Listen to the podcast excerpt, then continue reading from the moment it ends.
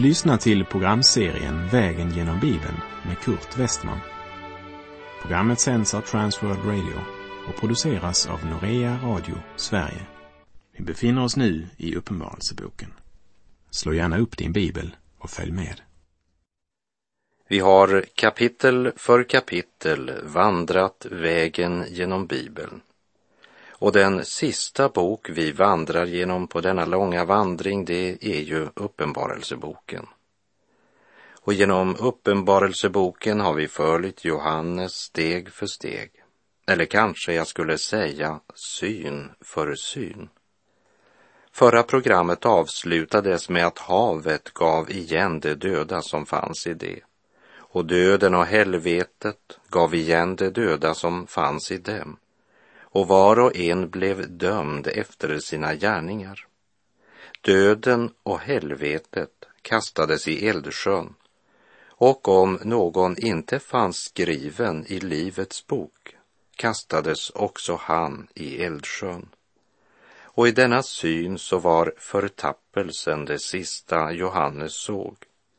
Men nu når hans blick ännu längre, helt in i Guds nya skaparverk.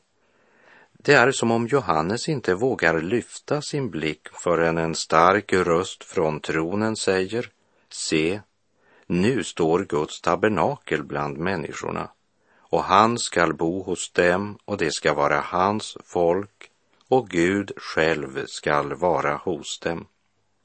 Vi har alltså kommit till Uppenbarelsebokens 21:a kapitel, där evigheten uppenbaras.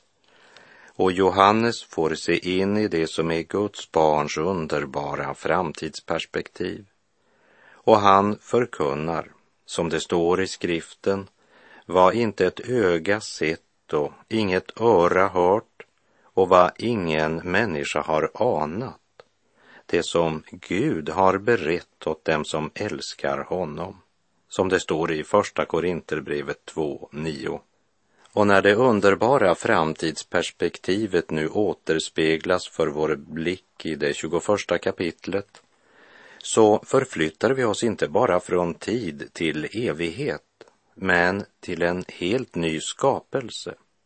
Det är en ny himmel, en ny jord och ett nytt Jerusalem som hälsar oss välkomna. Och allt det här, det uppenbarar för oss att trons goda kamp handlar inte bara om kamp, svårigheter och lidanden. Det handlar inte bara om en vandring under korset och om att befrias från ondskans andemakter. Men det handlar om att göra sig redo till den stora underbara bröllopsfesten. Det handlar om lammets bröllop och en evig salighet.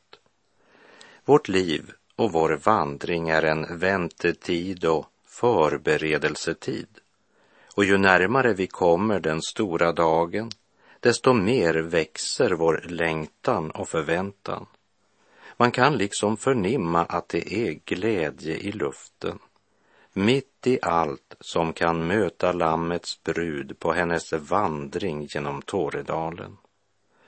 När Guds barn får ändetidsperspektivet uppenbarat för sina hjärtan, så inser vi att ordet om Guds fruktan och helgelse är något som vi måste ta på största allvar.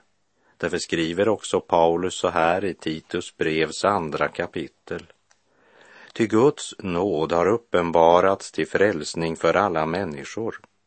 Den fostrar oss att säga nej till ogudaktighet och världsliga begär, och att leva anständigt, rättfärdigt och gudfruktigt i den tid som nu är, medan vi väntar på det saliga hoppet att vår store Gud och frälsare Jesus Kristus ska träda fram i härlighet. Han har offrat sig själv för oss, för att friköpa oss från all laglöshet och rena åt sig ett egendomsfolk som är uppfyllt av iver att göra goda gärningar. Helgelse och Guds fruktan, vad är väl naturligare än det för den brud som förbereder sig på att förenas med sin brudgum, sin herre och frälsare. Stunden har kommit då han som sitter på tronen säger sitt: se, jag gör allting nytt. Vi läser Uppenbarelseboken 21, vers 1. Och jag såg en ny himmel och en ny jord, ty den första himlen och den första jorden hade försvunnit, och havet fanns inte mer. Domsbasunen har tystnat, och det under som skedde i skapelsens början upprepas, när jorden och det verk som är på den inte mer finns till. Hör vad Petrus skriver i sitt andra brev, kapitel 3, verserna 10 till och med 13.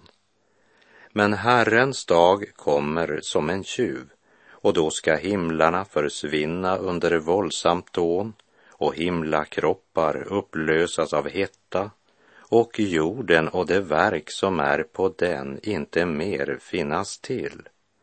Då nu allt detta går mot sin upplösning, hur heligt och gudfruktigt ska ni då inte leva, medan ni väntar på Guds dag och påskyndar dess ankomst? Den dag som får himlar att upplösas i eld och himlakroppar att smälta av hetta. Men nya himlar och en ny jord, där rättfärdighet bor, väntar vi på efter hans löfte. Det vill säga, Guds ord förutsätter en elementens upplösning genom en världsbrand. Men nu ser Johannes denna förunderliga syn. En ny himmel och en ny jord uppenbaras för hans ögon. Ren och nyskapad träder den fram för Johannes blick. När vår värld skapades började det med att Guds ande satte sig i rörelse och Gud sa: bli ljus, och det blev ljus, som vi läste i första Moseboks första kapitel. Och nu har än en gång denna skaparkraft varit verksam. Nu handlar det om en ny himmel och en ny jord, där rättfärdighet bor. Vi lägger märke till att efter att Johannes har sagt och jag såg en ny himmel och en ny jord, så kommer han med en liten förklaring till varför Gud har skapat en ny himmel och en ny jord. Förklaringen är att den första himlen och den första jorden hade försvunnit. Och eftersom Guds ord vittnar det, så tror jag att det kommer att ske. Det blir inte sagt något om det finns något samband mellan vår jord och den nya jorden.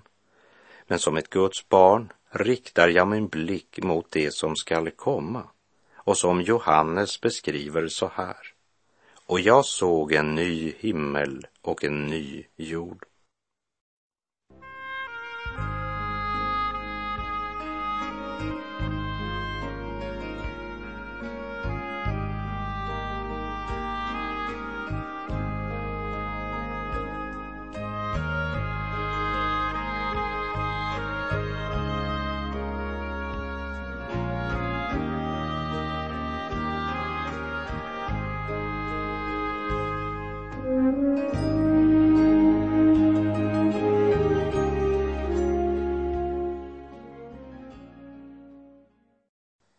Innan vi vandrar vidare från den första versen i kapitel 21, så ska vi se lite närmare på orden och havet fanns inte mer. Här vill jag påminna om vad vi läste i andra Mosebok om tabernaklet och dess olika inredningsdetaljer och redskap.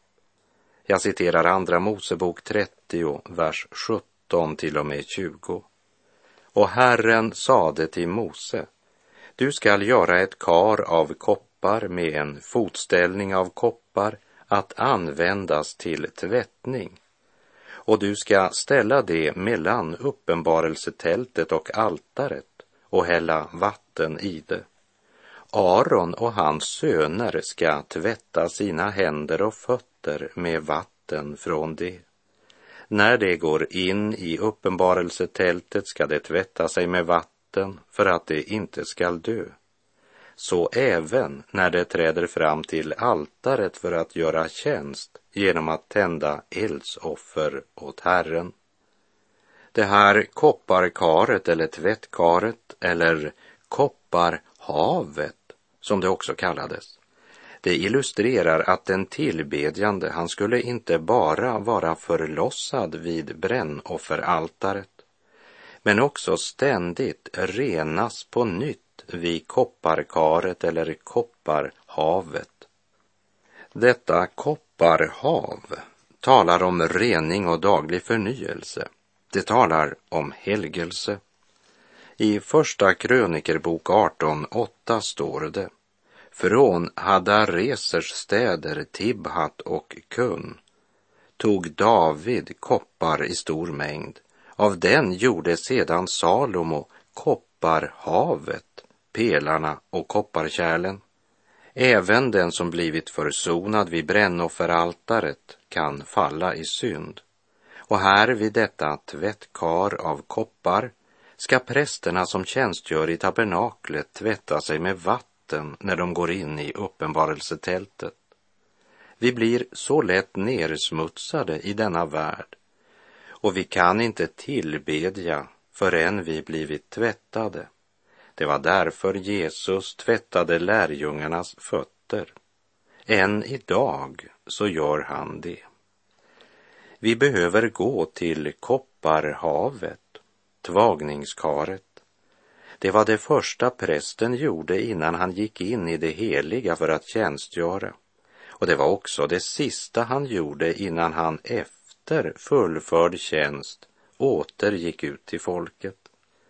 Liksom prästen i Gamla testamentet skulle tvätta sig när han gick in och när han gick ut, så skulle du och jag också börja och avsluta vår dag med att bekänna våra synder inför Gud. Kopparkaret eller havet, det var prästens möjlighet att ständigt leva i rening. Och kopparbäckenet illustrerar Guds ord och helgelse genom syndernas förlåtelse. Men när Satans makt för alltid är krossad och tillsammans med vilddjuret och den falske profeten kastade i eldsjön, då ska Guds rike visa sig sådant det är.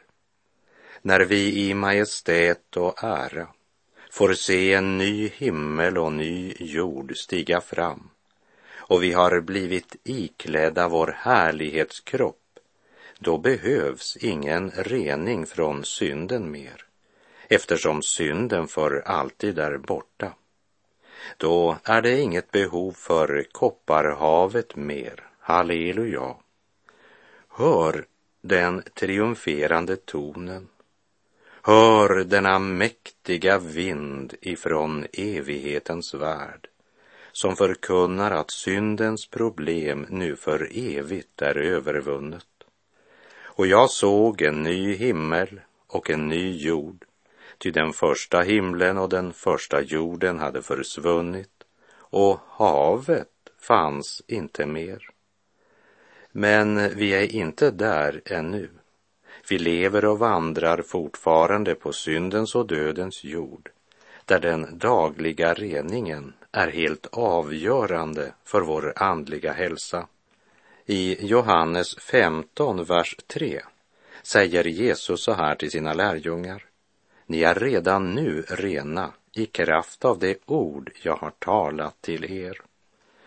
Guds ords renande kraft är något fantastiskt och underbart. Och Jesus säger att reningen har skett genom Guds ord. Därför ger Paulus också följande förmaning i Kolosserbrevet 3:16. Låt Kristi ord rikligt bo hos er med all sin vishet. Det vill säga, låt ordet som är tvagningskaret i nya förbundet skölja ofta över ditt liv, in till den dag då synden för alltid är utrotad och vi är iklädda vår härlighetskropp och prisar Gud med förlossad tunga. Då är det inte längre behov för daglig rening. Då finns kopparhavet inte mer. Och jag såg en ny himmel och en ny jord, ty den första himlen och den första jorden hade försvunnit, och havet fanns inte mer. Att havet inte mer finns, det talar också om frånvaron av de gudsfientliga människomassorna, folkhavet, som alltid var i uppror mot Gud. Det är nu borta. Vi minns från Uppenbarelsebokens 13:e kapitel att Johannes där såg ett vilddjur stiga upp ur havet. Ur folkhavet steg alltså detta vilddjur fram som får politisk makt. Ja, ur det stormande folkhavet kallar Satan fram denna person. Det är bedragarens mästerverk vid tidens ände. När denna person förenar folken i många riken till det maktcentra som skall vara hans framtida plattform. Men en dag ska också det stormande folkhavet som är i uppror mot Gud för alltid vara borta. Eller, som Johannes uttrycker det, och havet fanns inte mer.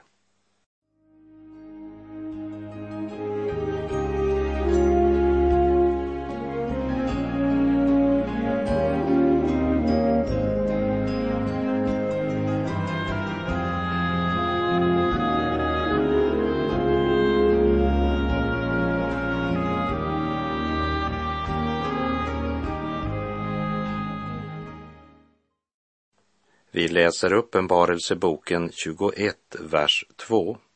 Och jag såg den heliga staden, den nya Jerusalem, komma ner från himlen, från Gud, redo som en brud, som är smyckad för sin brudgum. När det gäller den nya himlen och den nya jorden, så får vi inte veta något om hur det förverkligas.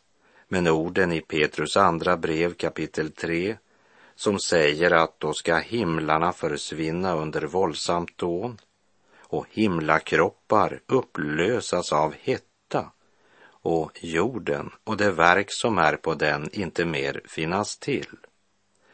Det kan ju tyda på att det sker genom en tillintetgörelse av det gamla universet. Men därmed vill jag inte utesluta att löftet om en ny himmel och en ny jord förverkligas genom en förvandling.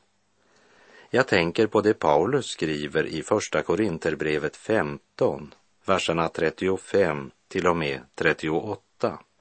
Nu kan någon fråga, hur uppstår de döda? Vad för slags kropp har det när det kommer? Du oförståndige. Vad du sår får inte liv om det inte dör, och vad du sår har inte den gestalt som skall bli till, utan är ett naket korn, kanske av vete eller av något annat slag, men Gud ger det en sådan gestalt som han har velat, och åt varje frödes egen gestalt. Och första Korintherbrevet 15, vers 42 och 43 säger: Så är det också med det dödas uppståndelse. Det som sås förgängligt uppstår oförgängligt. Det som sås i vanära uppstår i härlighet. Det som sås i svaghet uppstår i kraft. Och första Korintherbrevet 15, vers 51 till och med 53 säger: Se, jag säger er en hemlighet. Vi ska inte alla avsomna, men vi ska alla förvandlas. I ett nu, på ett ögonblick, vid den sista basunens ljud. Ty basunen skall ljuda, och de döda skall uppstå odödliga, och vi skall förvandlas. Ty detta förgängliga måste kläs i oförgänglighet, och detta dödliga kläs i odödlighet. Liksom alla sanna Guds barn som lever när den sista basunen ljuder ska förvandlas i ett ögonblick, ska uppenbart också skapelsen förvandlas och uppstå i härlighet och kraft, och då iklädas oförgänglighet och odödlighet. Först ser Johannes en ny himmel och en ny jord, eftersom den gamla syndens värld med all orättfärdighet nu för alltid är borta. Därefter ser han den heliga staden, det nya Jerusalem. Och det nya Jerusalem innefattar också den församling som bor där, den triumferande Kristi kyrka, som redan nu har sitt hem i himlen. Men vi har vårt medborgarskap i himlen, och därifrån väntar vi Herren Jesus Kristus som frälsare. Han skall förvandla vår bräckliga kropp, så att den blir lik den kropp han har i sin härlighet. Ty han har makt att lägga allt under sig, skriver Paulus i Filipperbrevet 3, vers 20 och 21. Och i Kolosserbrevet 3, verserna 2 till och med 4 ger han följande förmaning. Tänk på det som är där ovan, inte på det som är på jorden. Ty ni har dött och ert liv är dolt med Kristus i Gud. När Kristus träder fram, han som är vårt liv, då ska också ni träda fram i härlighet tillsammans med honom. Petrus säger så här i Petrus andra brev, kapitel 3, vers 13. Men nya himlar och en ny jord där rättfärdighet bor väntar vi på efter hans löfte. Och det är precis detsamma Johannes uttrycker med orden, och havet fanns inte mer. Den nya världen lever i lydnad för sin skapare. Och det är inte det gamla Jerusalem som renoverats, utan det handlar om ett nytt Jerusalem som inte är av jorden, men som kommer ner från himlen. I Galaterbrevet 4, vers 25 och 26 säger Paulus, ordet Hagar betecknar Sinai berg i Arabien och motsvarar det nuvarande Jerusalem, eftersom de lever i slaveri med sina barn. Men det himmelska Jerusalem är fritt, och det är vår moder. Vi läser än en gång Uppenbarelseboken 21, vers 2. Och jag såg den heliga staden, det nya Jerusalem, komma ner från himlen, från Gud, redo som en brud som är smyckad för sin brudgum. Två saker sägs om bruden, det troendes församling. För det första, hon är redo. För det andra, hon är smyckad. Lammets brud är redo, i motsats till alla dem som inte är redo, men inte inser det förrän det är för sent. Och här tänker jag inte på alla Guds förnekare och ogudaktiga, men på dem som menade om sig själva att de tillhörde dem som väntade på brudgummen. Här går mina tankar till vad vi läste när vi vandrade genom Matteusevangeliets 25:e kapitel, nämligen Jesu liknelse om de 10 jungfrurna som gick ut för att möta brudgummen. Bröllopstraditionen den gången, det var att jungfrurna gick ut för att möta brudgummen och bruden, som kom från vigselceremonin till bröllopsfesten. Det var inte alla människor som gick ut för att möta brudgummen, men sådana som själva räknade med att få vara med vid bröllopsmåltiden, de som fått inbjudan och sagt ja.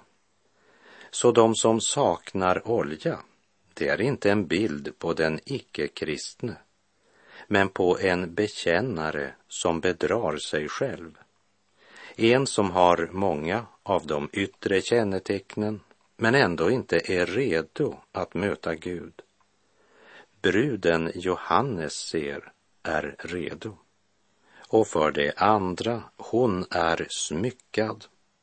I Hesekiel 16, där det profetiska budskapet innehåller dom och nåd över Jerusalem, säger Herren genom profeten Hesekiel kapitel 16, vers 14. Ryktet om dig gick ut bland folken för din skönhets skull, ty den var fullkomlig genom de härliga prydnader som jag hade satt på dig, säger Herren, Herren. Och Petrus skriver i Petrus första brev kapitel 3, vers 3. Er prydnad ska inte vara något yttre.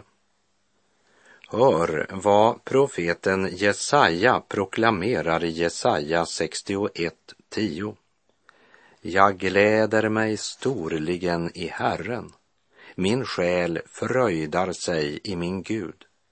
Ty han har klätt mig i frälsningens klädnad och svept in mig i rättfärdighetens mantel. Likt en brudgum med högtidsbindeln på sitt huvud. Lik en brud som pryder sig med sina smycken. Och så här säger Paulus i Filipperbrevet 3, vers 8 och 9. Ja, jag räknar allt som förlust, därför att jag har funnit det som är långt mera värt, kunskapen om Kristus Jesus, min Herre. För hans skull har jag förlorat allt och räknar det som avskräde för att jag ska vinna Kristus och bli funnen i honom. Inte med min egen rättfärdighet, den som kommer av lagen, utan med den som kommer genom tro på Kristus. Rättfärdigheten från Gud genom tron. Paulus var redo, och Paulus var smyckad. Smyckad med vad? Inte med sin egen rättfärdighet, den som kommer av lagen, utan med den som kommer genom tro på Kristus, rättfärdigheten från Gud genom tron. Och med det så är vår tid ute för den här gången. Men innan vi skiljs åt så vill jag be dig att meditera lite grann över dessa ord. För det första, redo, och för det andra, smyckad. Redo och smyckad. Herren vare med dig. Må hans välsignelse vila över dig. Gud är god.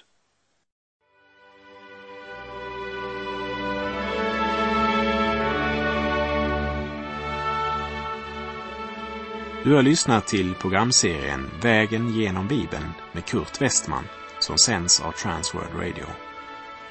Programserien är producerad av Norea Radio Sverige. Om du önskar mer information om vårt radiomissionsarbete så skriv till Norea Radio Sverige, box 3419 103 68 Stockholm. Adressen är alltså Norea Radio Sverige, box 3419. Postnumret 10368. Stockholm.